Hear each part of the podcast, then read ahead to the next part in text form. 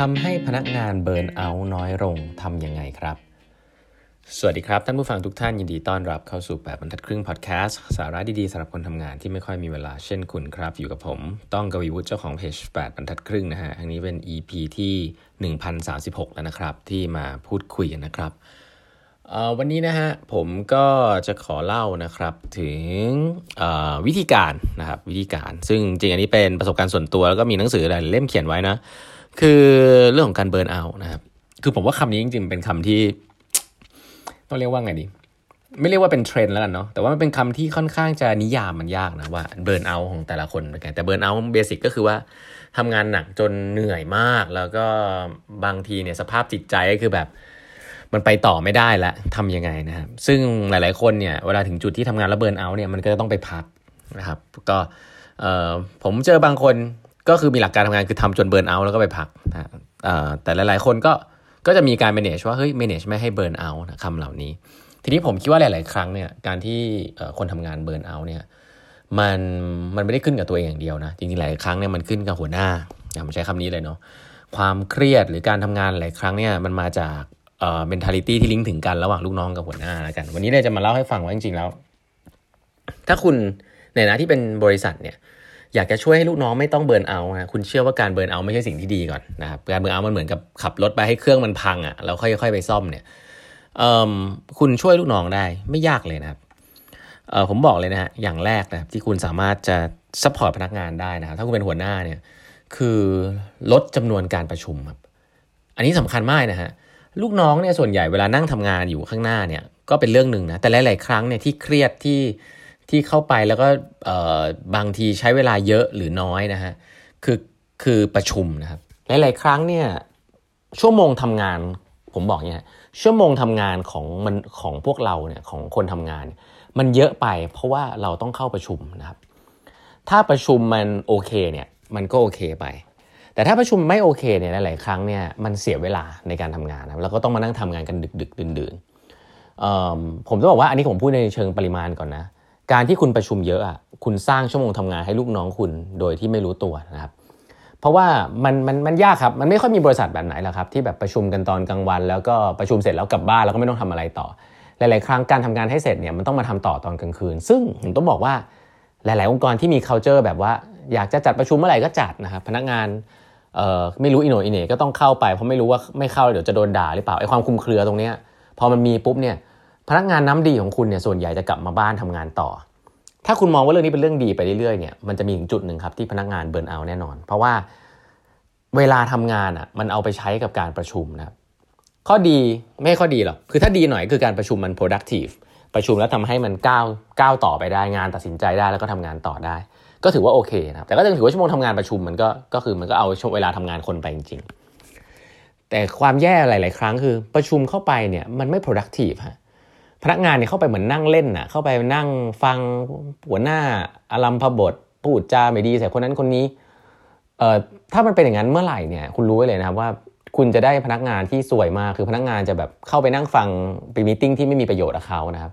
แทนที่จะเวลานั้นไปทำงานอื่น ซึ่งพนักงานหลายคนอาจจะทำงานอื่นระหว่างประชุมไปแล้วด้วยนะ work from home แต่ผมแค่จะบอกว่าแรกสุดนะครับในการ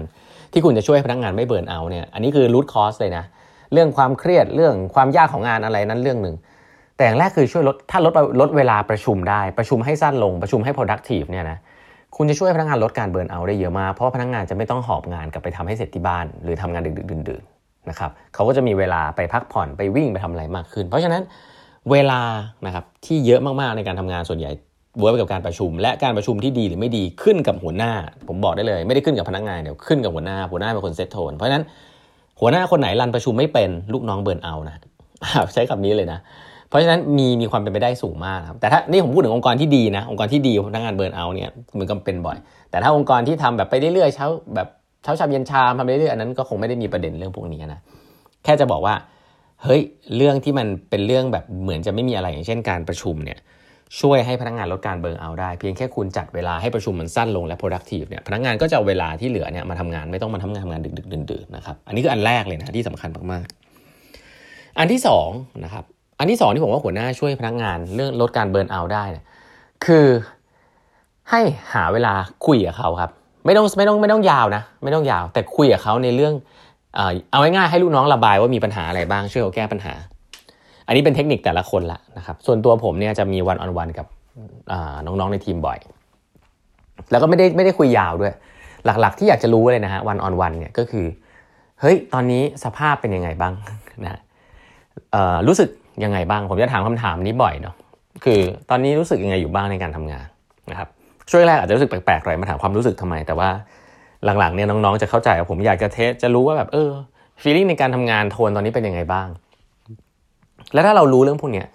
เราสามารถช่วยเขาแก้ไขในเรื่องอะไรได้บ้าง สามารถปรับโหลดงานให้เขาได้ไหม สามารถที่จะช่วยเขาทำให้งานเขาดีขึ้นได้ไหม สามารถช่วยเขา prioritize ได้ไหม conversation นี้จริง ๆสำคัญมาก เพราะเชื่อไหมครับว่าพนักงานหลายคนเนี่ยถ้าไม่มี relationship ที่ดีกับหัวหน้าเนี่ยเขาจะชอบคิดว่าต้องทำทุกอย่างให้เสร็จภายในเวลาอายาเวลาอันรวดเร็ว คือเหมือนเขาไม่ได้ prioritize ฮะเพราะด้วยเขาเจอองค์กรหลายครั้งเนี่ยพนักงานก็กลัวหัวหน้า แล้วก็รู้สึกว่าแบบเออต้องทำทุกอย่างให้เสร็จอย่างรวดเร็วตลอดเวลา ถ้าคุณเป็นหัวหน้าที่ดีนะหลาย ๆ ครั้งนะ่ะคุณต้องคุณต้องคุยกับลูกน้องก่อนว่า หลาย ๆ ครั้งคุณจะเจอปัญหาว่าลูกน้องคุณนะ่ะไม่ได้ priority งานเอ เหมือนที่คุณอยากให้เขา prioritize เพราะฉะนั้นการพูดคุยเพื่อจัด prioritize งานทำเข้าใจว่าอะไรสำคัญอะไรเสร็จก่อนอะไร อะไรเร่งด่วนอะไรไม่เร่งด่วนเนี่ยสำคัญมากนะครับ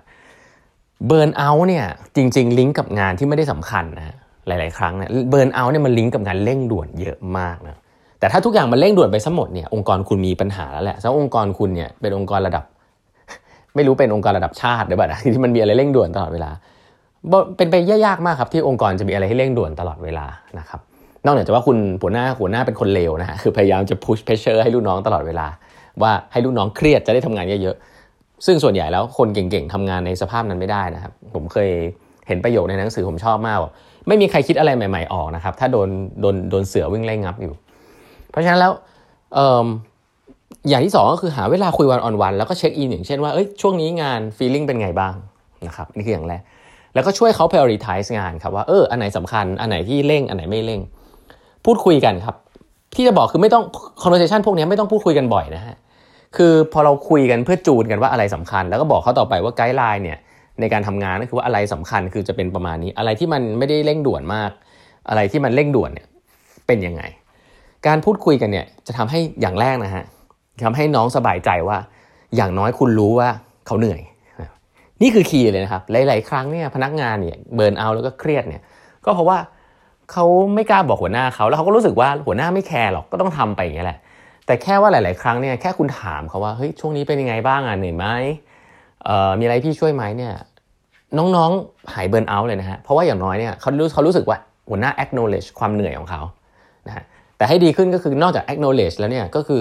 ช่วย prioritize งานนะครับหัวหน้าเนี่ยจริง ๆ ช่วยลูกน้อง prioritize งานได้นะครับในหลาย ๆ ครั้งที่งานมันเยอะบอกเขาว่าอะไรเร่งอะไรไม่เร่งนะครับ conversation พวกนี้โชว์ทักษะของหัวหน้าเลยนะครับ เพราะฉะนั้น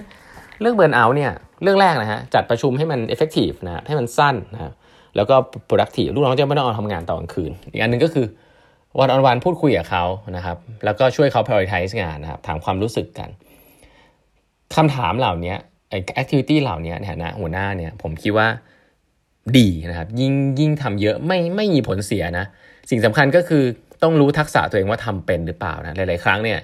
เป็น conversation ที่บอกให้เขาไปทักทายลูกน้องคุยว่าเฮ้ยเป็นยังไงบ้างนะกลายเป็นไปสั่งงานเพิ่มไปเพชเชอร์ลูกน้องเพิ่มให้เสร็จยังเสร็จยังอย่าทำนะครับคุณเป็นหัวหน้าคนถ้าคุณอยากให้ลูกน้อง คือการเบิร์นเอาท์ส่วนใหญ่มันเกิดจากกับคนเก่งนะคนลูกน้องที่นิสัยไม่ดีส่วนใหญ่มันมีวิธีที่มันจะหลบหลีกนู่นนี่นั่น ให้ตัวเองไม่เบิร์นเอาท์อยู่แล้วนะครับ คนที่ burn out เนี่ยคือคนที่ขยันทำงานนะครับ แต่ว่า